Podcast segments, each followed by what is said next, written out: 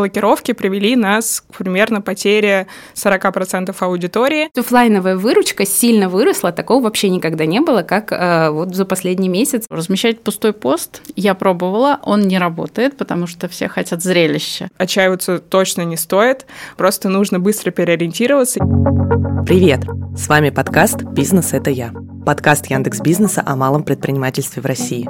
И это специальный сезон, в котором мы вместе с предпринимателями и экспертами разбираемся, что делать прямо сейчас, когда бизнес столкнулся с трудными временами. Каждый выпуск – это два предпринимателя, один эксперт и одна тема, которую мы разбираем. И сегодня мы поговорим о том, как общаться с клиентами и создавать для них контент. Меня зовут Настя Дюжарден, я контент-маркетолог Яндекс Бизнеса и ведущая этого подкаста. А теперь давайте познакомимся с нашими гостями. А, меня зовут Наталья Бахвалова, я управляю такой небольшой сетью прачечных самообслуживания. А, бизнес начала в 2018 году. Сейчас уже 6 точек, ну и планируем дальше развиваться. Всем привет, меня зовут Юля, у меня частные детские сады, магазины воздушных шаров, и я работаю экспертом по детским садам. Так что моя экспертиза, она в очень малом офлайн бизнесе. Я работаю тем, кто помогает открыть людям детский сад э, и консультирую те сады, которые уже работают. Поэтому мой разговор о рекламе в данном случае, он о том, как же она происходит вдали от столичного центра. Угу, региональная. Да, но, ну, я много работаю с регионами. А с какими? С, со всей Россией. Э, сады на консультации приходят Самый со всей, дальний регион. со всей России. Ну, всякие сибирские города, э, у которых с нами большая разница во времени и большая разница в жизни. Меня зовут Ева Деменкова. Э, можно просто Ева. Мне больше нравится имя, чем моя фамилия. Я 10 лет в digital -маркетинге, возглавляю агентство «Реклама и человек». Я его основатель. Мы основали его с партнерами. Он совсем молодой, ему меньше года, но у нас троих огромный бэкграунд э, в digital, э, мы делаем полный цикл, соответственно, у меня есть большая экспертиза в диджитал-маркетинге, и ключевая экспертиза — это social media, то есть социальные сети, все, что связано с контентом в соцсетях, с разными площадками, в том числе с заблокированными, поэтому буду рада вообще любым вопросам. Спасибо. Наш сегодняшний выпуск посвящен тому, как вообще в изменившихся условиях коммуницировать с клиентами, как бизнесу с ним общаться, на каких площадках, как это делать делать малыми усилиями, потому что у большинства малых бизнесов часто нет возможности нанять специалистов для этого. Поэтому, Ева, первый вопрос к тебе. Расскажи, что сейчас происходит с точки зрения коммуникации вообще с клиентами, и что поменялось ли что-то с уходом площадок, э, будет ли это как-то меняться, как ты думаешь? Окей, на самом деле поменялось очень и очень многое. С точки зрения таких самых больших потерь, которые с нами случились, это потеря э, мета Инстаграма, потому что многие малый бизнес, он построен полностью на Инстаграме, то есть э, малый бизнес не имеет сайта, или если имеет сайт, то есть ключевая точка входа в бизнес — это Инстаграм. Э, соответственно, блокировки привели нас к примерно потере 40% аудитории и в охватах, э, и в подписках. Ну, то есть, как бы подписчики они остались, но они остались таким мертвым грузом, скажем так. Соответственно, потеря охватов — это потеря активности аккаунтов, э, и это невозможность связаться напрямую со своим клиентом, донести ему какую-то мысль, донести ему об акции, об обновлении продукта и так далее. То есть это, наверное, такая ключевая потеря. Но выиграли те в условиях этой потери, кто перешел э, в другие социальные медиа, быстро сориентировался и начал свою коммуникационную повестку там. Прежде всего я говорю про Telegram, э, но это, наверное, для брендов покрупнее, э, для брендов, которые могут позволить себе сделать свое собственное медиа и в том числе добавить полезный новостной контент. Если говорить про малый бизнес, то многие пошли ВКонтакте, э, но если они не были представлены ВКонтакте ранее, то столкнулись с большими сложностями, потому что это совершенно другой мир. Абсолютно. С точки зрения полиформатности, там огромное количество форматов, э, вообще по-другому работает алгоритм, система потребления контента и вообще паттерны потребления контента совершенно отличаются, и не совсем понятно, что с этим делать. Или же наоборот, те, кто кто изначально э, были э, основаны во ВКонтакте, для кого целевая аудитория релевантны именно там, они себя чувствуют довольно уверенно сейчас, потому что они остались без потерь. Если говорить про общую какую-то динамику, если говорить про статистику, аудитория, которая пришла в Telegram, то есть 40 миллионов пользователей до этапа блокировки, из них 19,5 миллионов подписались на новостные каналы, и сейчас преимущественно потребляют новостные каналы. То есть пробиться с брендовым сообщением в текущей конъюнктуре очень сложно и бренду приходится конкурировать со страшными новостями, и это довольно э, сильно сказывается на бизнес-процессах. Поэтому сегодня я думаю, что мы поговорим об инструментах, релевантных э, для поддержания бизнеса в текущей ситуации. Они есть, есть выходы абсолютно точно. Отчаиваться точно не стоит. Вот, просто нужно быстро переориентироваться. Если вы еще не успели переориентироваться, никаких проблем, э, у нас есть время. Спасибо. Сразу же вопрос э, к Юле, к Наталье. Расскажите, пожалуйста, о своем опыте. Как вы коммуницировали с клиентами до того, как все случилось? Случилось, вот, и изменилось ли что-то сейчас? Ну, наверное, я сказать тут могу про свой бизнес. У меня бизнес все таки больше офлайновый, и поэтому изначально странички в Фейсбуке в Инстаграме они были, но а, в силу того, что бизнес небольшой, вести их просто физически было некогда. Чем пользовались? Это рекламными кампаниями Facebook, в самом начале, когда только раскручивались, ну и это приносило свои плоды. Около года, наверное, уже есть регистрация ВКонтакте. Ну, для нас канал оказался наверное, не очень востребован. Опять же, слышу сейчас, что, может быть, не туда зашли и не те методы использовали, поэтому на нас, наверное, не отразилось никак. У нас э, трафик идет с сайта, э, соответственно, реклама на сайте, она идет э, из Яндекса и так далее. Юля, расскажи, пожалуйста, свой опыт. У нас бизнес образовался до того, как появился Инстаграм. Садиком уже 14 лет, и начинали мы без всего даже без ВКонтакте. Потом э, появился ВКонтакте, и садики продвигались в ВКонтакте через рекламу. У нас был таргетолог ВКонтакте в 2014 -м. Все это было достаточно давно, и пять лет назад шарики мы открывали точно так же из ВКонтакте, а не из Инстаграма. Мы изначально шли обратным путем.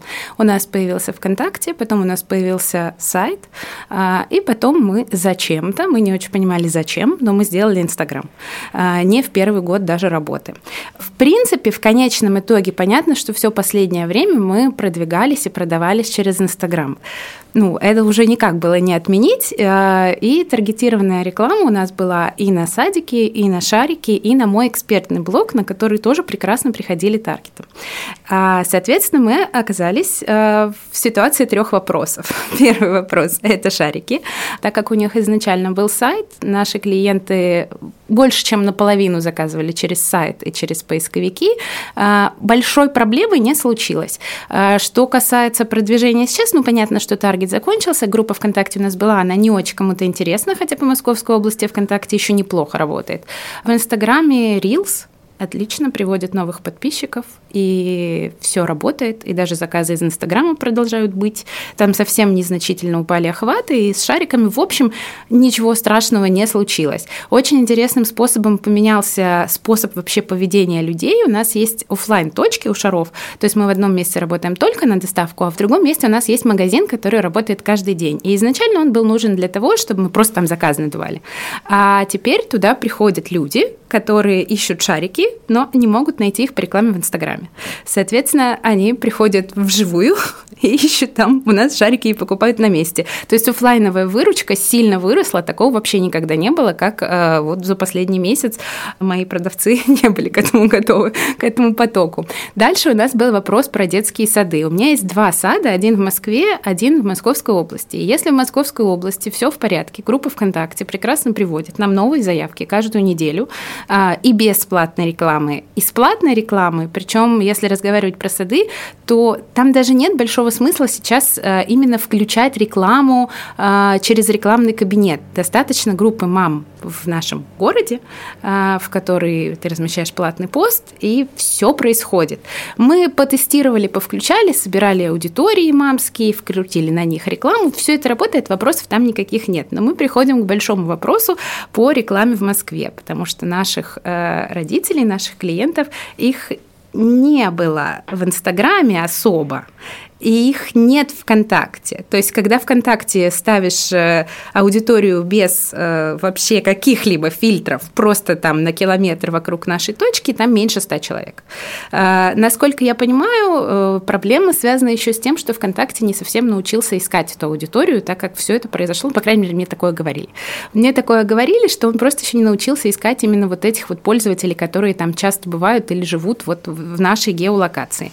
Да, Поэтому... мы вот, кстати, сори, перебью интервью вот буквально на одной из записей предыдущих обсуждали и сравнивали, что э, даже одноклассники с точки зрения именно возможности таргетирования рекламы сильно лучше ВКонтакте, потому что там одноклассники вплоть до того, что можно выбрать аудиторию, которая любит там ездить на поездах. То есть вот активные пользователи РЖД, то есть можно старгетироваться вплоть вот до там таких Там очень вот... Э, узкие настройки, на самом деле, в моей таргете, это правда вполне релевантная сейчас площадка для поиска аудитории, особенно вот как бы в регионе и определенной целевой группы. Вот, ну, в общем, с Москвой у нас произошла следующая ситуация. Мы ушли в Яндекс Директ, потому что особо больше ничего нам не подходит в связи с нашей очень особенной выборкой клиентов в этом месте этого детского сада. То есть, казалось бы, вот это два моих сада, они очень похожи, но ситуация с рекламой у них просто стало абсолютно разное. Если раньше это все был таргет в Инстаграме и забыли, то теперь надо выдумывать э, что-то из ничего. И с рекламой экспертного блога стало вообще все непонятно. Я пошла ВКонтакте, я пошла в Яндекс.Дзен. А, мне пока все нравится, все очень интересно, но это вообще другая аудитория, не та, которая была моя. Вот мы А какая тематика экспертного блога? Детские сады частные. Угу. Вот в Яндекс.Дзене достаточно интересно. Вконтакте тоже неплохо, э, но все это заново называется. Угу. А в Телеграм я вот, вот послушала про Телеграм, забыла сказать про это, что с точки зрения маленького нашего бизнеса, то есть садика на 20 детей, я вообще не вижу смысла ни в каком не, Телеграме. То есть вообще эта идея у нас. Ну, вот это если есть э, цель конкретно, как мы говорим, перформансная, да, то есть конверсия чтобы в поиске вбить там детский сад и выйти на вас, то есть это некая конверсия происходит, да, вот то, чтобы найти, потом уже прийти к вам, позвонить, оставить заявку и так далее. Это одна из целей соцсетей. А, есть еще вторая, это построение бренда и имидж. Это более долгосрочная инвестиция, и те, кто вкладывался в социальных сетях в построение бренда именно непосредственно и делал имиджевый контент, полезный контент, они сейчас как раз-таки очень серьезно переориентируются, потому что для них понятие охвата очень важно. То есть это такое понятие отложенной покупки, отложенной повторной покупки, отложенной заявки в вашем случае. То, что я сейчас слышу, у тебя есть уникальный абсолютный опыт, потому что ты глубоко погружена в процесс запуска рекламы а, для своего бренда, для своей компании. Это очень круто, потому что те знания, которые есть у тебя, у меня их априори нет, потому что я этот бренд не запускала в рекламе. То есть у меня есть понимание примерно по сегменту, есть какие-то рекомендации базовые по тем соцсетям, куда можно пойти, но как бы вот кейс-стадия, как это на самом деле происходит, и то, о чем ты говоришь, что, допустим, супергео ВКонтакте не работает, он не может найти этих людей э, по твоему сегменту, это уникальное знание, то есть уникальный опыт. Лучше бы не было уникального знания. Ну, в любом э, промо, в любом таргете невозможно без э, проб и ошибок, без АБ-тестирования и так далее. То есть это в каком-то смысле такой э, бизнесовый АБ-тест. То есть попробовали какой-то инструмент, поняли, что он не работает, надо пробовать другой. Для того, чтобы пробовать другой, перформансный инструмент, нужно все-таки изучение каких-то кейсов. Э, не знаю, есть ли у тебя опыт изучения кейсов? Может быть, ты читала на каких-нибудь ресурсах, как детские сады продвигались, какие у них были цифры, конверсии и так далее? Ну, во-первых, эм, хотелось бы, конечно, всем очень сильно усреднить mm-hmm. и всегда ориентироваться на какой-то кейс соседнего детского сада. Но это так не работает вообще. Потому что если разговаривать про Москву и область, мы видим кардинальные отличия. А если разговаривать про Москву и Питер, ну, в Питере вообще Инстаграмом не пользовались бизнесы. То есть у них mm-hmm. ничего не изменилось. И в данном случае разве что кейс в цифрах и усреднить его по всем соцсетям, будет ли в нем смысл в таком случае? То есть я примерно понимаю, что э, мы еще сегодня разговариваем про как бы продвижение в интернете, но э, в голове мы держим, что 50% э, моих читателей и тех, с кем я работаю, они рекламируются визитками. И все еще. И тут уже возникает вопрос дальше у нас следующий, а это уже не работает или еще не работает, потому что там все еще по-прежнему так. По поводу, вот ты говоришь, э, как бы работы над брендом в долгую. Есть сады, которые это понимают, и есть сады, которые выстраивают какую-то, ну, какое-то общение с клиентом именно mm-hmm. с точки зрения бренда. То есть им не только вот от рекламы нужна заявка сегодня, а им нужно, чтобы о них в принципе узнали каким-то образом. Но э, так тоже работает не всегда, и не всегда формат садика э, позволяет вообще что-то рассказывать. Э, потому что если говорить про, в моем уж совсем узком случае про альтернативную педагогику, это всякие моноформатные сады типа Монтессори, угу, а, угу. им есть о чем а, говорить, есть что вещать. А если говорить про небольшой сад там на 30 детей где-нибудь в Самаре, а, то он может только рассказывать о том, сколько стоит детский сад, э, что едят дети, какие у них есть занятия. И так по кругу бесконечно, потому что в реальности на самом деле, правда, больше ничего не происходит. К этому можно добавить, как я говорю, говорящую голову владельца, а, если мы разговариваем, да, там про Инстаграм или даже про ВКонтакте, но дело в том, что большинство из владельцев стремится к 90%, не готовы быть говорящей головой, не готовы показывать себя и не готовы ничего о себе рассказывать. А, и среди моих клиентов есть э, конфиденциальные клиенты, которым угу. я открывала детские сады, ну, условно под НДА. То есть никто не должен знать, что этот человек владелец этого детского сада. Поэтому э, эта цепочка, она тоже не всегда работает, и не всегда у садика есть вообще бренд. Точно так же с воздушными шарами там аналогичная ситуация. Ну, в шариках я не вижу, наверное, необходимости выстраивать бренд, потому что тут надо работать на какие-то конверсии, конверсии в офлайн, ну, то, о чем ты говоришь, которые срабатывают, да, сейчас угу. э, вы с помощью Рилса того же самого привели себе аудиторию в аккаунт, и эта аудитория сконвертировалась еще и в офлайн. Угу. Вот, они до вас ножками дошли, это классно. А, это надо просто масштабировать, то есть э, я бы здесь не предлагала какой-то другой вектор занимать и выстраивать для себя. Но если говорить про все-таки сады, я хочу понять, есть ли головной бренд у этих садов? По-моему, да. Ну, то есть, как бы все сады это сеть садов, правильно? Твои сады? Нет, мы, даже мои сады под разными названиями, мы их развели в разные два э, бренда. Но, как правило, если мы разговариваем о сетях, мы разговариваем о франшизных сетях, где рекламой угу. занимается головной офис непосредственно, это не тот предприниматель, который владеет детским садом. А если мы разговариваем про предпринимателя с детским садом, ну, у него, конечно, есть название, но между названием и брендом большая пропасть, которую не перепрыгнуть. Угу. То есть это на откуп владельцу отдается. А, да, если разговаривать о том, что вот конкретно у кого-то есть свой детский сад, один или два, например, то, как правило, там нету никакого, никакой бренд-стратегии, если этот человек сам владеет своим же названием. Если разговаривать про большие сети, то их рекламирует, собственно, головной офис, который продавал франшизу. Ну, по-хорошему, здесь какая история? Сработала бы на поддержку всех юнитов бизнеса, то есть всех этих садов, даже если это два бренда, да, и, допустим, две сетки. Ну, например, легче, конечно, когда есть головной бренд, который выпускает контент самостоятельно, и те сады, которые как бы подключены к главному бренду, они также могут ссылаться на этот аккаунт. И это такая сейф-зона, потому что головной бренд, он может делать полезный контент, он может делать имиджевый контент, э, там любые спецпроекты, возможно, какие-то с небольшими медиа, э, с небольшими блогерами и так далее. Это то, что будет формировать такой базис бренда в социальных медиа, который поддержит в случае кризиса. То есть мое мнение, что этим стоит заниматься, если э, бизнес стремится к масштабированию.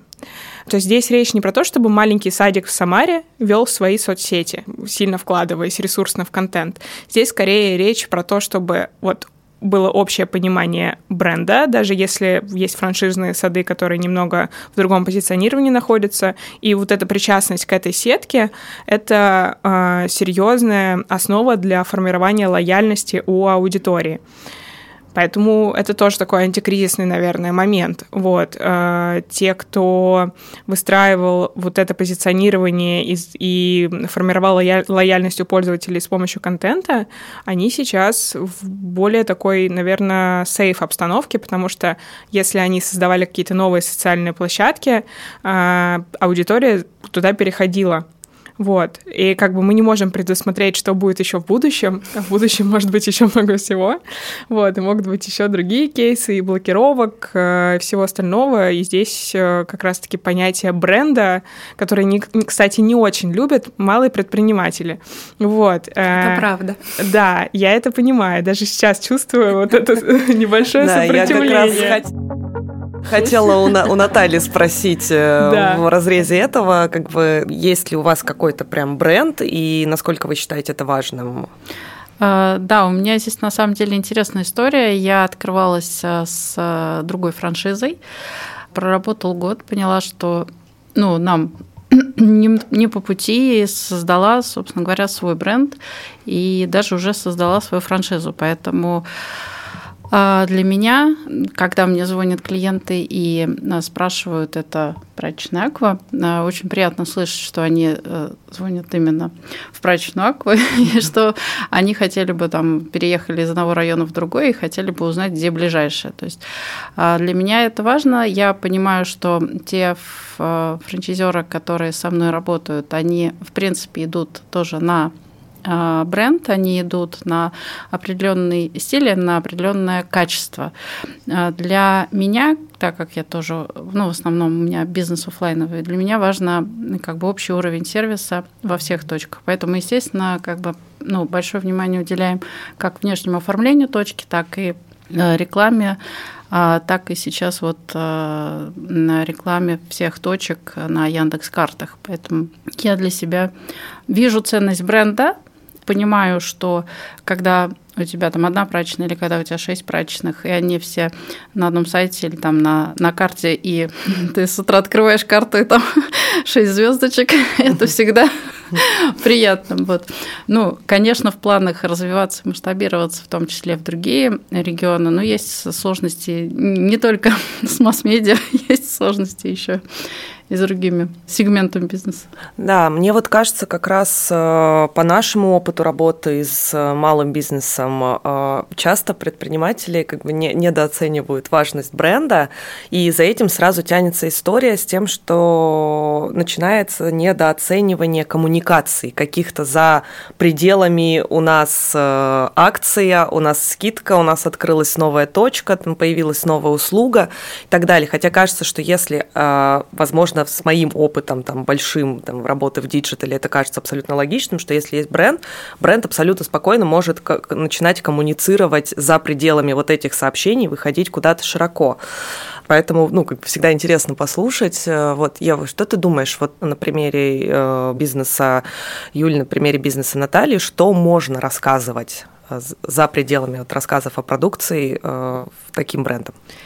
У меня профдеформация, и на протяжении двух лет наверное, уже даже двух с половиной, все вокруг, ну, вот как бы экспертное сообщество и какая-то моя школа маркетинга, ну, в смысле, вот, да, у кого я черпаю информацию и так далее, мне вдалбливали в голову одну формулу полезный контент first. То есть полезный контент первичен. Именно полезный контент может привлечь аудиторию, именно полезный контент может удержать аудиторию. Как бы он на самом деле сейчас вышел за рамки социальных сетей вполне. То есть с помощью полезного контента, то есть таких так называемых лид-магнитов, можно конвертировать аудиторию в других каналах. Можно делать полезный контент на сайте, оптимизировать его под SEO и так далее. То есть вариантов очень много, но это такая инвестиция в будущее. И это правда, что малые предприниматели в силу своей занятости, в силу своих приоритетов в текущий момент, когда нужны конкретные конверсии, заявки здесь и сейчас, это понятно, потому что это дает жизнь бизнесу и как бы какой-то пульс бизнесу. Э, это деприоритизируется, еще очень часто полезный контент, это довольно кажется ресурсоемким, и поэтому, конечно, ты перераспределяешь ресурсы и понимаешь, что это как-нибудь там, не знаю, потом. Вот, но еще и информированности не так много, то есть как бы там, да, агентства диджитальные, они знают про полезный контент, и они помогают создавать их э, бизнесом, но я убеждена, что его можно делать своими руками. И сейчас вот слушая э, коллег, я прям у меня в голове происходит brainstorm по поводу того, что можно писать. Я всегда вот пытаюсь, когда даю какой-то, может быть, ну совет или какое-то свое мнение, я пытаюсь максимально занять позицию э, бизнесмена и понять, какие оценить, какие у него есть ресурсы и обойтись малыми жертвами. Ну вот как я представляю, например, э, прачечную, да, можно как бы вот dream big, то есть уйти от локального бизнеса с прачечными в такой прямо бренд, который бренд-эксперт. Он очень круто разбирается в прачечных в стирке, в вообще всех э, процессах. Уходом за одеждой. Уходы, уход за одеждой. Может быть, здесь применена нанотехнологичность, то есть рассказывать, как, как бы я это представила. Допустим, у вас есть... Ну, я бы здесь, наверное, видела не Инстаграм, вот, я бы здесь видела, например, Дзен, Дзен как поддерживающая площадка, ВКонтакте как основная, потому что ВКонтакте можно проставить точки какие-то. То есть там можно, допустим, указать локации, где находится прачечная, там можно выставить товары, чтобы можно было показать, как, какие там есть виды услуг. А, но при этом, допустим, ВКонтакте можно публиковать маленькие какие-то посты, вот, и вести с э, ссылками на лонгрид в Дзене. Вариантов огромное количество, и э, в Дзене можно публиковать вот такие э, статьи. У вас есть куча инсайтов, так как вы эксперт в сегменте. Вот даже, может быть, вы их не замечаете, но когда вы погружаетесь глубоко, э, просто вот даже в свою голову и осознавая, какая экспертиза у вас есть, можно достать любой инсайт и сделать из него контент. Такая статья — это нативная статья. Что такое нативная статья? То есть это статья, которая прежде всего приведет нам э, читателя и простимулирует дочитывание, потому что там не упоминается бренд. И читатель идет по полезной информации, узнает, как, что произойдет с его одеждой, если он постирает ее не дома, а, и читает, читает, читает, и в конце он сталкивается с футером. В футере, соответственно, указан ваш бренд. Что бы такого ни происходило, всегда можно отнести в химчистку, например, да. сюда. Да, да, да. Это работает очень хорошо, потому что это формат такого нативного встраивания бренда, причем это может быть ваш брендовый канал, но это не так важно, потому что в Дзене такой алгоритм, что статья, она может вылететь просто по интересу, по рекомендации, и она может завируситься, да, завиралиться. Вот. Если на нее будет много кликов, много дочитываний, алгоритм начнет показывать ее большому количеству людей. Мы когда с нашими клиентами работаем, то есть мы всегда рисуем такую экосистему и показываем долю как бы контента, который, так, так сказать, кросс-постится во все соцсети, то есть распространяется во все соцсети, и долю контента оригинального для каждой соцсети. Это самая работающая схема э, для бренда, который всерьез занимается социальными медиа. Если отойти от э, соцмедиа с точки зрения генерации контента и перейти к рекламе, то добавлю, что сейчас, соответственно, много сложностей, во-первых, потому что заблокирован, ну, нет возможности крутить рекламу и таргет в мете, есть возможность делать это в MyTarget ВКонтакте, есть генерация дочитываний и охвата в Дзене, тоже как вариант. Вот, но здесь нужно четко прогнозировать, то есть тестировать разные площадки на небольших бюджетах абсолютно точно, самые разные инструменты, просто прям выделите бюджет который вы готовы оттестировать.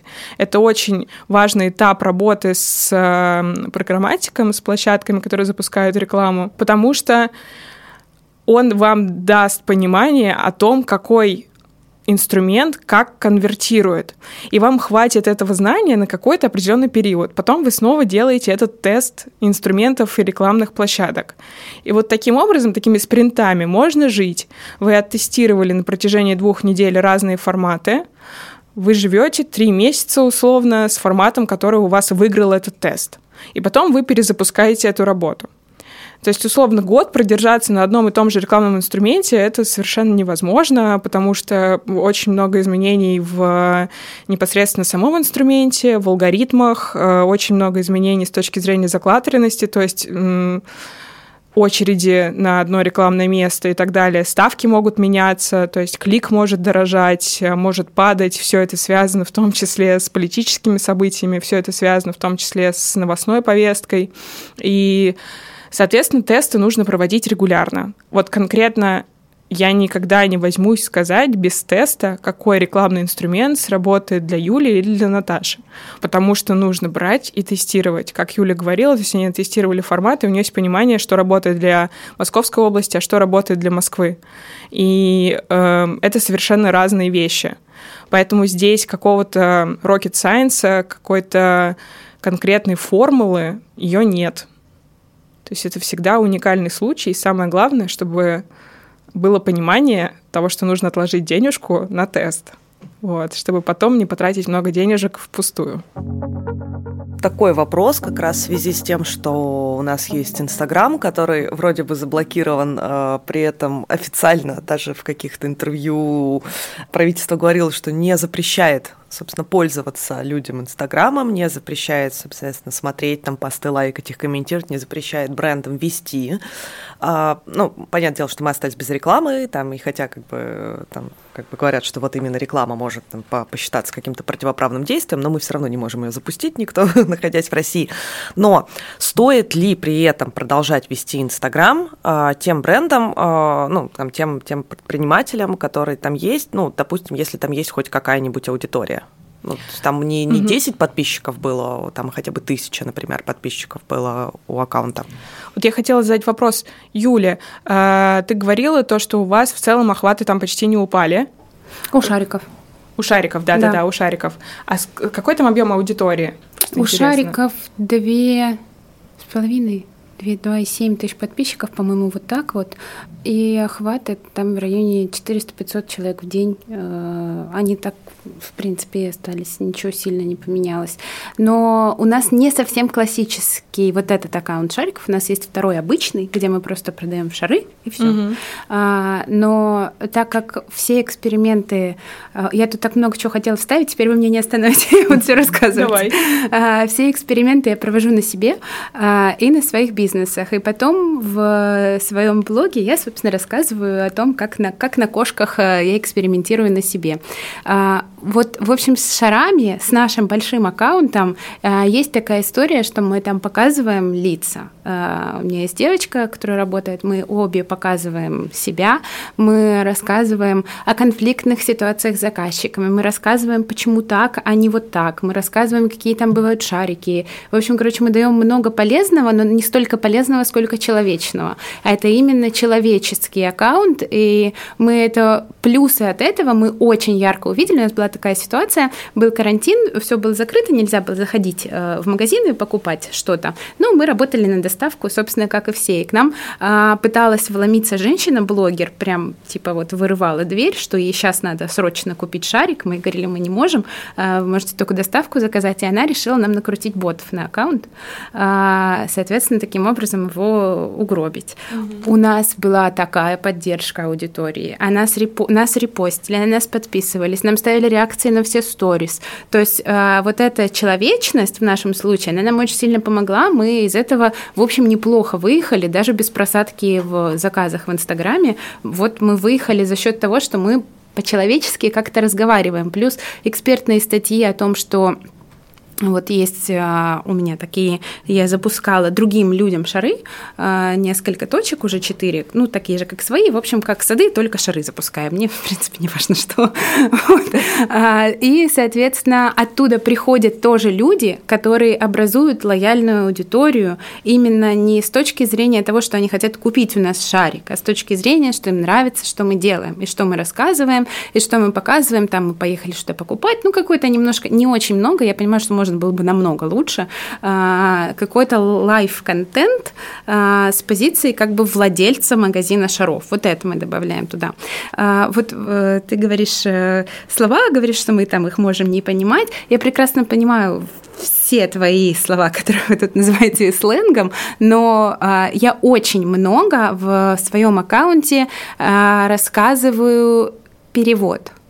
То есть э, вот я буквально рассказываю владельцам одного садика в Самаре, э, что означают все вот эти слова для того, чтобы им было это понятно. А какая самая большая проблема у вот этого локального очень маленького бизнеса? Мы буквально начинаем с того, что человек не знает, где кнопка «выложить сторис». Мы буквально начинаем с этого.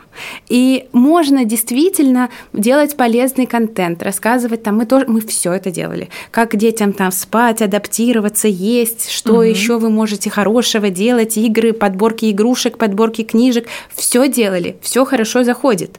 А, и когда мы масштабировались, мы шли ровно вот этим а, путем всякой кучи полезного контента. Но это потому, что для того, чтобы быть э, экспертом мне сейчас, мне каждый раз, когда мы что-то осваиваем, приходится очень глубоко копнуть. То есть в ситуации с таргетом, да, у меня работал таргетолог, но я сама прекрасно точно так же, как таргетолог, умела работать в Фейсбуке и в ADS-менеджере. А, и мне приходится прям вот совсем разобраться от нулей а, для того, чтобы потом иметь возможность рассказывать. Это редкий случай. Как правило, мы разговариваем о том, что человек не понимает, как ему переключаться между аккаунтами в Инстаграме, как ему выкладывать сторис. Мы можем ему сказать, что он должен генерировать полезный контент, но возникают проблемы буквально с тем, как поставить новый абзац в посте человек действительно не понимает, особенно это они в Инстаграме стали, да, уже в какое-то время делиться сами на абзацы этот текст можно было раньше, надо было через какой-нибудь бот закинуть этот пост, деленный на абзацы. Вот человек не понимает, как это сделать. Он не может сам сгенерировать полезный контент, потому что ему тяжело печатать. И он печатает 30 минут, два предложения. И такова реальность людей, у которых есть бизнес. У меня есть очень простой ответ на этот вопрос. Не пишите в таком случае полезный контент. Вкладывайте деньги в Яндекс Бизнес. У нас очень хорошо заходит, у меня все подписчики уходят в Яндекс Бизнес регулярно. Почему? Потому что это автоматически, тебе не надо ничего уметь. Ты нажимаешь на кнопку, оно рекламируется. Все.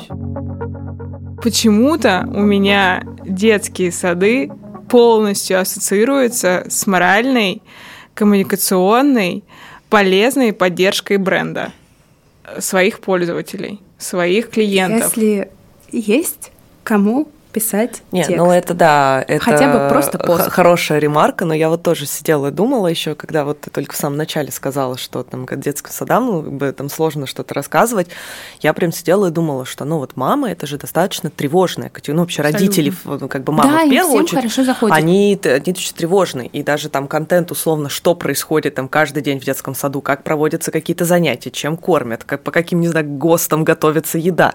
Кажется, что это весь контент, который, ну, мамам мамам очень поможет, ну, как бы мамам, которые у детей уже отдали в детский сад, поможет успокоиться, потому что они в целом как бы наблюдают, что происходит. А, ну, там, а мамам, которые вот только собираются, там, мамам, папам, которые собираются только детей в детский сад, кажется, что это уровень доверия к такому детскому саду будет повышаться, потому что, смотрите, они тут рассказывают, делятся, показывают. То есть не будет там истории, которые, к сожалению, до сих пор иногда случаются в инфополе, когда там мы, мы э, выясняем там в новостях, что в каком-нибудь там детском саду, в каком-нибудь маленьком городке э, оказывается, что ну, какая-нибудь воспитательница бьет детей за то, что они не хотят спать на, на. И ты как бы у тебя этот, снимается эта тревожность за счет того, что ты видишь, что происходит внутри. Да, этот контент реально хорошо заходит маму, его можно прям раз в год один и тот же выкладывать. Буквально мы пробовали. А, да, можно, можно так Без делать. вопросов. Но опять же в нем есть смысл не всегда без него э, у нас ничего не меняется. Возможно, это связано с тем, что мы не разговариваем, а вот э, как у вас с прачечными, о масштабировании в количество. У меня нет такого интереса сейчас. Мне не надо больше штук. Э, но завоевав уже там годами, например, работы какую-то репутацию, э, мы спокойно работаем и без рассказов, как адаптировать ребенка, хотя все равно периодически что-нибудь такое эдакое закидываем. Наталья вот вначале сам говорила, что там на старте были, был Попытки. Facebook, да, был Instagram. Вы сказали, что сейчас нет, нет возможности этим заниматься, там, сил, времени и так далее. А что ты делала? Ну, как бы, что, что было пока вы этим занимались? Э, были попытки полезного контента и были попытки даже там выкладки постов. Э, там началось лето, постирайте ваши одеяла, или там э, скоро весна, давайте подготовимся к весне, или там вот сейчас скоро сентябрь, давайте быстрее подготовимся к зиме. То есть все это было. Написание постов у меня не занимает много времени, и для меня вообще не проблема написать пост.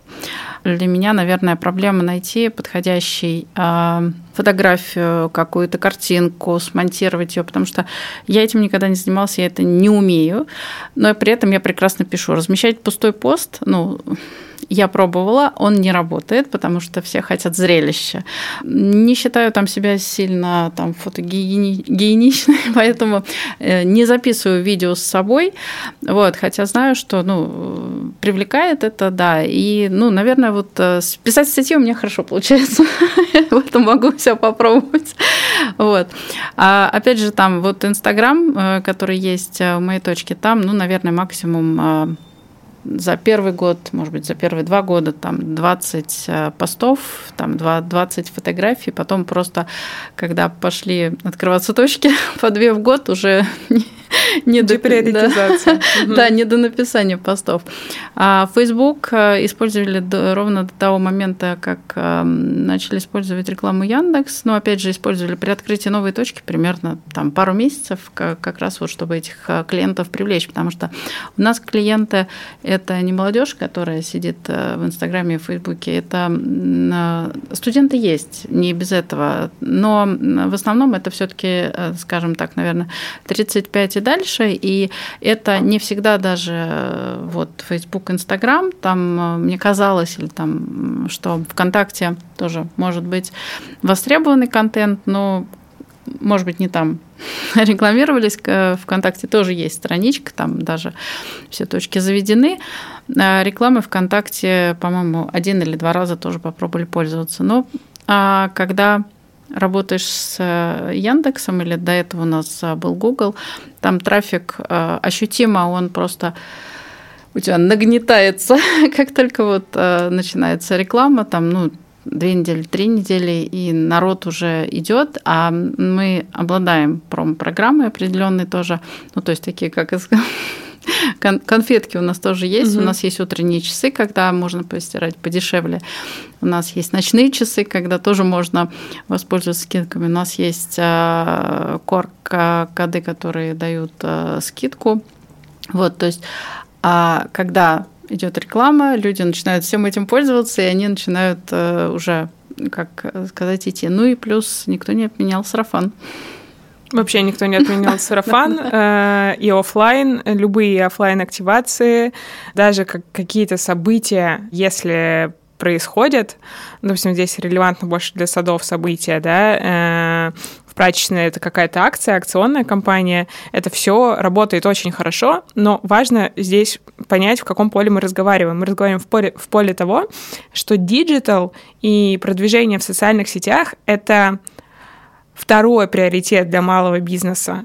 То есть мы говорим, когда есть ресурсы, когда отстроены процессы офлайновые классического маркетинга, программ лояльности и так далее, вот тут можно подумать еще о digital. Опять-таки, если вы заинтересованы вообще в принципе в масштабировании такого понятия, как бренд, масштабировании а, комьюнити, то есть своей аудитории, которая вот э, как бы перейдет за вами, в случае чего, вот кейс, про который ты рассказывала, Юль, э, про то, что аудитория, когда вас засыпали ботами, вас очень сильно поддержала угу. и осталась. Это вот как раз-таки про это. Но это такие уже более высокие материи, в том смысле, что очередь до них доходит, когда в остальном все нормально. То есть соцсети — это не антикризисная история, абсолютно точно. Сейчас мы разговариваем про то, что делать в соцсетях в кризис, если они у вас были, да, но как антикризисная мера для бизнеса соцсети и контент в соцсетях полезный — это э, не, навер... ну, наверное, не совсем то. Хотя полезный контент и контент lifestyle помогает бороться с негативом аудитории, абсолютно точно. Мы заговорили про комьюнити и вот эту всю историю. Я э, такой немножко оффтоп разговор, я вспомнила, что на самом деле есть же даже есть прекрасный кейс, не, не всем известный, но как бы если кто-то бывал в Петербурге или жил там, очень про него хорошо знает, что у прачечной была, было прекрасное место, по-моему, оно уже закрылось, к сожалению, но очень долгий год существовало, называлось «Стирка 40». И это была натуральное прачечное самообслуживание, где стояли машины, но при этом это был еще небольшой бар, концертная площадка, и люди туда натурально приходили постирать вещи, послушать музыку, выпить, поесть, пообщаться, ну, сделали такое пространство, и оно открылось, если не помню, в начале 2000-х и существовал очень долго, и это было достаточно культовое место. И такой просто типа пример, когда же из бизнеса, который, кажется, нельзя построить комьюнити, вокруг которого можно, на, на самом деле можно. Ну да, если есть такая амбиция вообще, в принципе. А э, вот, а вот это уже, ну, как бы задел на то, чтобы как раз много полезного контента постить да. и, и проводить мероприятия, например. Ну, я расскажу интересную историю. Мы, э, когда открыли первую прачечную, э, заказали стеллаж э, для того, чтобы ставить туда корзины для белья. Он оказался большим. Ну и место ему, как сказать, не нашлось там, где планировалось. И я долго на него смотрела и вдруг подумала, угу, а может быть, мне сюда книжек, значит, поставить, чтобы народ пока сидит, стирает, он читал книжки. Дала объявление на Фейсбуке, мне там все начали предлагать вывозить книги примерно три недели. Я ездила с полным багажником книг. А, и во всех остальных прачечных, соответственно, при открытии мы уже ставили специальный книжный стеллаж. Классно. А, в каждой прачечной. Так вот, э, интересная история состоит в том, что однажды а, мой компаньон, находясь в прачечной, производя там технические работы, значит, увидел забегающую девушку, которая вот металла что-то искала. И она спрашивает, вы знаете, здесь где-то стоит стеллаж со, с книгами, и там можно брать эти книжки, почитать. Мой компаньон поворачивается и говорит, ну так вот он, стеллаж что с книгой. И я это рассказала к тому, что человек пришел не в прачечную, а почитать. Он пришел за книжками. Да, мы действительно как бы не отслеживаем, ну, мы эти книжки, ну, скажем так, безвозмездно даем в, в использование, человек может их забрать, у нас многие забирают и приносят обратно, то есть у нас эта библиотека постоянно пополняется. Но это история про очень важную еще одну штуку для формирования комьюнити и вообще удержания аудитории, это некая дополнительная ценность, которую вы дали аудитории, то есть помимо своего продукта дать еще что-то, какую-то эмоциональную привязку, да, которая вот удержит и залоялит аудиторию. Я бы хотела новую тему поднять, э, такую тоже важную, которая, думаю, всех волнует. Это если есть амбиция делать соцсети, если есть амбиция выстраивать долгосрочную коммуникацию с аудиторией, то э, как это делать с минимальными ресурсами? Вот, допустим, сейчас Наталья говорила про то, что легко написать пост, но что делать с визуалом, да, что делать с дизайном. Два сайта могу назвать. Это супер крутые сайты, которыми я пользуюсь просто каждый день, и всем рекомендую, они бесплатные. Вот, есть сайт Pexels, а есть сайт Unsplash. Вот, и там есть огромное количество а, бесплатного фотоконтента, который не выглядит стоково, то есть не выглядит как отснятый в студии, где такие, знаете, офисные работники показывают пальцы вверх э, и э, пьют кофеек. Вот, там можно по любому запросу, по любой категории, допустим, э, категория прачечная или категория стирка, там у вас выдастся огромное количество фотографий, абсолютно классных, живых, которые вы можете скачать и залить в свои соцсети. Понятное дело, что ну, крупные бренды, они стремятся отойти от стоковых фотографий, но зачастую там 15% контента, который они выпускают, они делают со стоковым контентом, потому что постоянно генерить э, фотоконтент, да, снимать, делать съемки, это все дорого, снимать себя, это иногда не входит вообще в целом в парадигму, э, поэтому вот эти два сайта, они спасают меня каждый день и спасают большое количество аудитории, которой нужен визуал. Следующее, если нужно разместить какой-то заголовок на картинке, да, о том, что акция и так далее. Есть Canva, очень легкий инструмент для того, чтобы просто самостоятельно руками это сделать. Здесь важный момент еще я добавлю, что это, у нее есть и десктопная версия, есть приложение на телефон, то есть это можно прямо с телефона делать. Это самый такой большой бонус для занятых предпринимателей. Да, да, да, и это занимает там, считанные минуты, можно выбрать шрифт, э, расположение и так далее. То есть э, сверстать э, рекламный макет это доступно на самом деле для каждого. Вопрос в том, что, конечно, там это должно вызывать какое-то желание все равно. Если нет желания с этим связываться, да, но есть амбиция, то все-таки можно пойти в сторону делегирования. И тут открывается прекрасный мир, совершенно портал шикарный Ват. мир, портал Ват, где есть э, очень много так называемых контент-мейкеров, девочек-студенток, э, которые делают контент э, за минимальный прайс, но это довольно такая история. Я сначала в нее вообще не верила. Мы начинали работать в агентстве с малым бизнесом, и у нас получалось плохо. Потому что специфика вообще агентская работа, то есть агентская структура, она не предусмотрена для работы с малым бизнесом, потому что мы заточены под выстраивание бренда, под большие какие-то эти штуки. И э, конверсии здесь и сейчас... Э, генерить получается довольно сложно, потому что как бы ориентация изначально на, на, на другую повестку. И я клиентам откровенно вот говорила о том, что мы не справляемся, но я вам помогу справиться. И поэтому я искала контент-мейкеров для э, небольших клиентов. У меня был клиент носки из Швейцарии. Ну, они назывались из Швейцарии, там швейцарское качество. Вот. Но это, по сути, бренд носков, у которого не было офлайн точки которые продавались через доставку.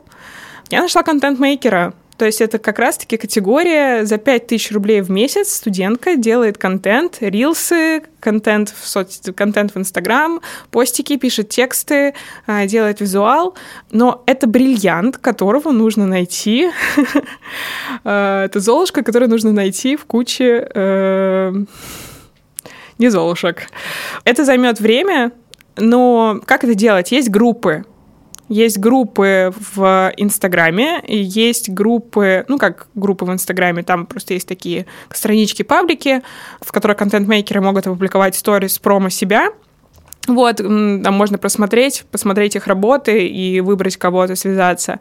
Есть э, в Телеграме и в WhatsApp прямо чаты, где сидят контент-мейкеры, ты туда вкидываешь свой запрос, тебе откликаются, скидывают свое портфолио, ты даешь им тестовое задание, и они что-то делают. А у тебя есть э, ссылки на эти чаты? Я просто думаю, есть что, кажется, пару. ты так да. Э, перечисляешь, что я думаю, что многие слушатели заинтересуются, и мы все это можем просто соберем, добавить ссылки соберем. в описании. Да, да, да, да, да, да. Самое главное сформулировать тестовое задание. Это тоже такой прям шаг. Я очень просто формулирую, даю тему публикации, то есть как бы вот нужно написать написать пост про запуск э, программы лояльности. Это там первое задание, то есть продуктовый пост. То есть как бы пост, который будет непосредственно про акцию или про продукт. Посмотреть, как человек погрузился в продукт, как он как бы его прощупал, как он изучил информацию, тоже о многом скажет. И второй пост — это как раз-таки на какую-то тему. Можно дать задание придумать самостоятельную тему, чтобы вот сделать какой-то полезный контент. Посмотреть, как человек ориентируется в этом. Тестовое задание должно выполняться там, не знаю, максимум за три дня, и, соответственно, вы смотрите на результат и принимаете решение посотрудничать. Здесь можно еще такую историю сделать, что там первые две недели вы платите меньше, потому что тестовые недели. А потом уже, если человек проходит тестовые недели, вы начинаете с ним работать на полную. Моя короткая история – это, наверное, ужас специалистов. Я просто хочу сказать, э, как происходит в жизни. Это самая последняя недавняя история. Я открывала клиенту детский сад. Ну, это прям вот в феврале было. У нас есть детский сад построенный ну, то есть помещение там с мебелью и так далее. А, мы доделываем мелкие косяки, обычно я этим занимаюсь, а, там, мелких строителей зовем и так далее. И тут мы понимаем неожиданно, мой клиент понимает, что нам нужен день открытых дверей, ну, типа послезавтра. Mm-hmm. У нас ничего нет. У нас нет логотипа. У нас с горем пополам, наверное, есть название. У нас нет сайта, у нас нет инстаграма, у нас нет... У нас ничего нет за одну ночь, не с планированием и стратегией. А в жизни это немножечко не так. Я собираю ей Инстаграм из 12, по-моему, постов э, без логотипа, так как у меня его все еще нет. Э, у нас было несколько вариантов от фрилансера, которые у нас были не согласованы на этот момент, они никакие не устраивали. Ну, открываемся без логотипа, значит, что делать? Собираем этот Инстаграм, собираю на Тильде и сайт за ту же ночь примерно. Там еще была сложность в том, что это очень специфического формата детский сад. Это не обычный, там, куда просто дети приходят, там занятия, еда и так далее. Это специфический такой формат альтернативного образования, и кроме всего остального, что рассказать о том, что вот в этом помещении без вывески мы находимся, и к нам надо прийти на, день открытых дверей, э, нам надо было еще рассказать, что это за слова такие, вот чем мы занимаемся, что это за наша, значит, тут педагогика, понимаете ли. Э, за одну ночь собирается сайт, собирается Инстаграм, и на следующий день включается реклама таргетологом, и приходит полный день открытых дверей, на котором заключают договора. И в жизни это происходит вот так, если мы разговариваем про маленький бизнес. И самое, в общем, о чем эта история? О том, что вот если плохо прям все, то лучше сделать хоть что-нибудь, чем не делать вообще ничего. Потому что если сложить ручки, имея малый бизнес, и сказать, ну, у нас нет логотипа, давайте перенесем день открытых дверей, давайте подождем, найдем кого-то, кто нам соберет Инстаграм, давайте найдем кого-то, кто соберет нам сайт. Вот если мы все это кого-то будем ждать все это время, мы все это время будем платить за аренду пустого помещения, в которое мы не можем позвать клиентов, потому что мы ждем, пока мы сделаем нормально.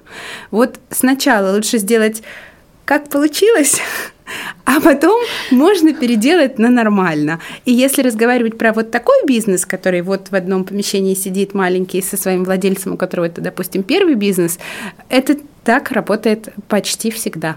Ну смотри, ему очень сильно повезло, потому что у тебя есть скилл собрать сайт на тильде, у тебя есть скилл договориться у с таргетологом. моей клиентки была я, да.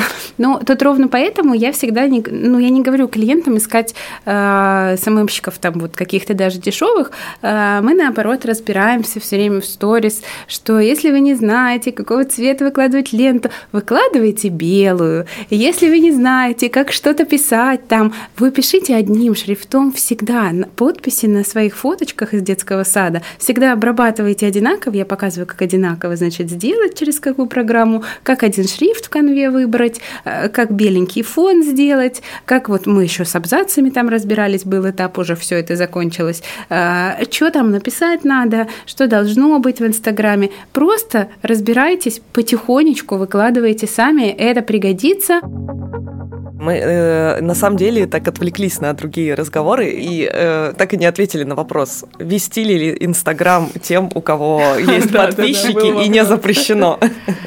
А, вести, конечно, вести. Э, просто нужно теперь более настороженно себя ощущать и сделать себе, так сказать, такую подстилочку, backup э, для того, чтобы в следующий раз ну, то есть, как бы пострадали те, кто не диверсифицировал. Пострадали именно эти люди, потому что у них, как бы, вот они почувствовали, ну, при чуть большем объеме аудитории, чем две с лишним тысячи, да, ты угу. говорила, вот, это, конечно, более ощутимо. Вот. И, соответственно, диверсификация – это прямо один из методов. То есть, соответственно, то, про что я говорю, выстраивание экосистемы, то есть тут быть в этой соцсети, в этой соцсети, этот канал рекламный запускать, этот, для того, чтобы просто себя чуть-чуть обезопасить.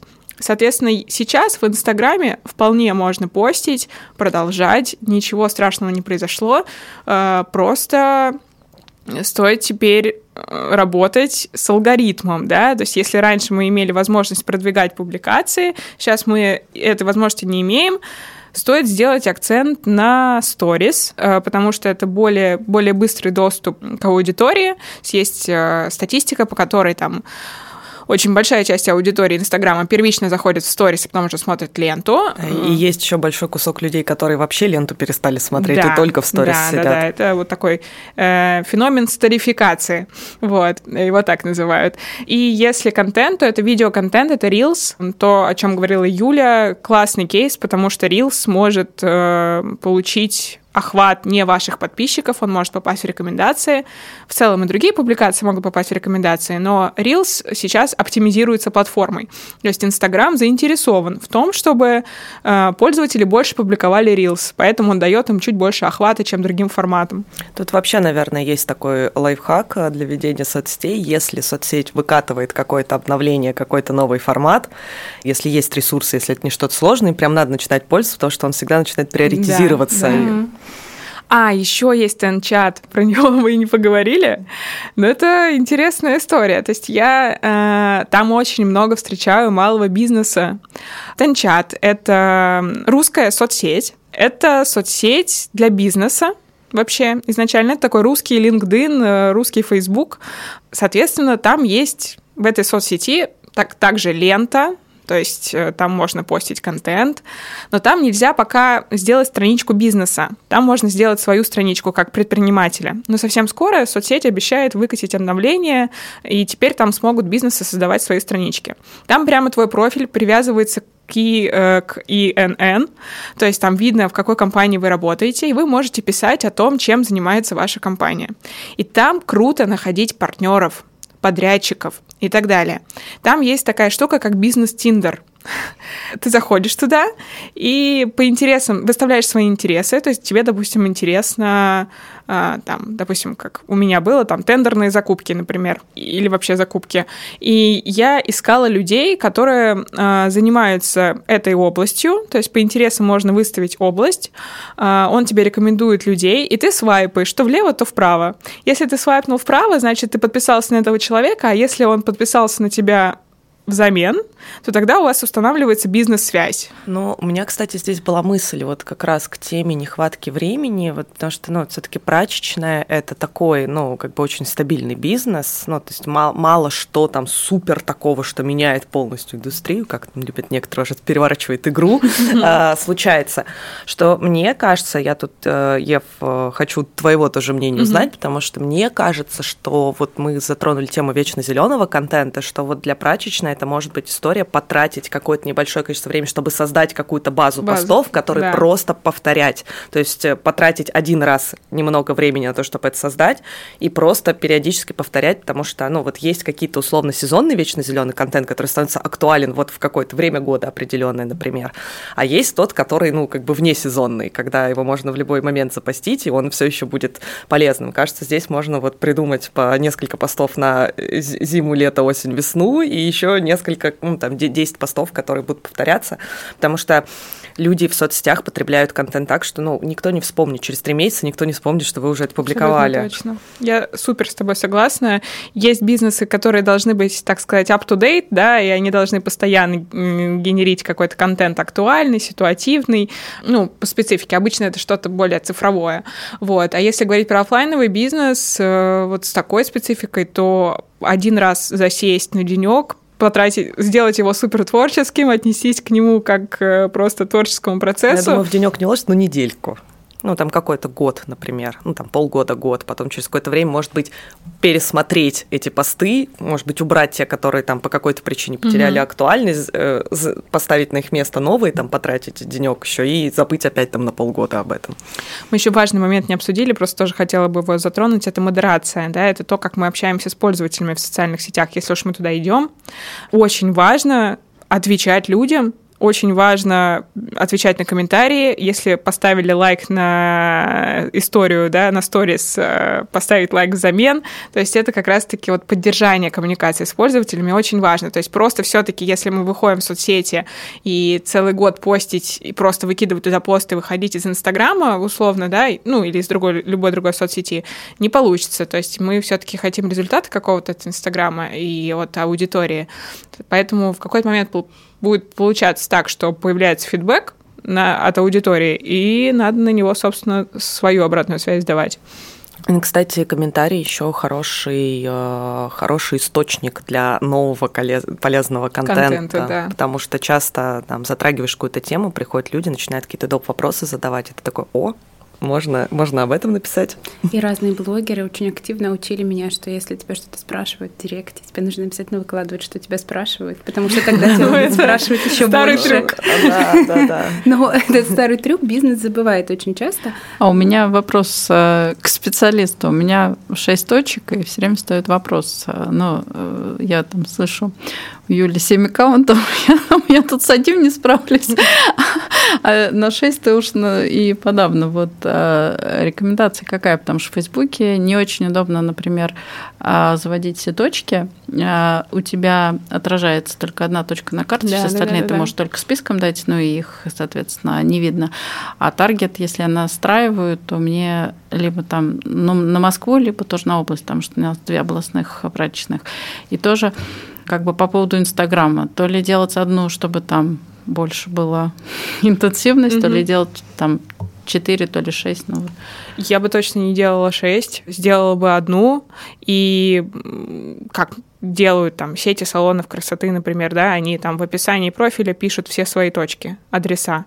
Вот. Еще можно сделать очень... У вас есть сайт же, Да. Вот. И с био там написать, если там не влезает 6 адресов, написать, что все наши адреса по ссылке и ввести на строчку контактов. Вот. Это нормально абсолютно работает, просто здесь надо заявить прямо в описании профиля, что у нас 6 точек, и вот они вот тут. Вот. А, это точно будет оптимальнее и по ресурсам, и по эффективности один аккаунт. И я почему-то вот не вижу в вашем кейсе Фейсбука. Я бы, наверное, хотела подытожить, э, сказать о том, что правда было классно. И э, есть ощущение какой-то такой отрезанности от э, реального мира, мира вот кейсов, про которые там Юля, Наташа говорили, про то, что там ты за одну ночь открыв... делаешь день открытых дверей, делаешь сайт, Инстаграм и так далее. Э, есть кейсы с книжками как решение коммуникационного какого-то вопроса с аудиторией и, и какого-то продюсирования дополнительной ценности. Вот хочется, чтобы еще больше таких кейсов было с точки зрения того, чтобы ими делились, потому что это будет формировать в том числе рынок тех, кто рекламу запускает, потому что очень мало кейсов э, вот таких точечных, очень есть большие кейсы больших брендов, которые там они рассказывают про э, запуск какой-то рекламной кампании в СМИ, маркетинговом и так далее, и мы как бы вот на это, да, насмотренность из этого формируется. Но вот э, реальная такая трушная жизнь со своими вот этими кейсами, хочется об этом знать больше, поэтому это такой немножко призыв э, делиться вообще своими какими-то кейсами. В соцсетях Яндекс Бизнеса это можно делать, можно делать в комментариях, комментариях можно делать э, в... Там специальные посты ребята выпускают э, с тем, что поделитесь своими кейсами, делают э, посты с героями, и это все очень сильно помогает и другим предпринимателям, и вообще в целом тем, кто занимается рекламой, самому продукту Яндекс Бизнес тоже очень сильно помогает. Быть лучше, быть эффективнее и кост-эффективнее. Спасибо вам большое за ваши истории. Надеюсь, чем-то могла быть полезна. Спасибо, Спасибо большое, было очень интересно разговаривать. С вами был подкаст «Бизнес – это я». Подкаст Яндекс Бизнеса о малом предпринимательстве в России. Скоро мы вернемся с новым сезоном. А пока ставьте оценки, оставляйте комментарии и делитесь своими историями о бизнесе. До встречи!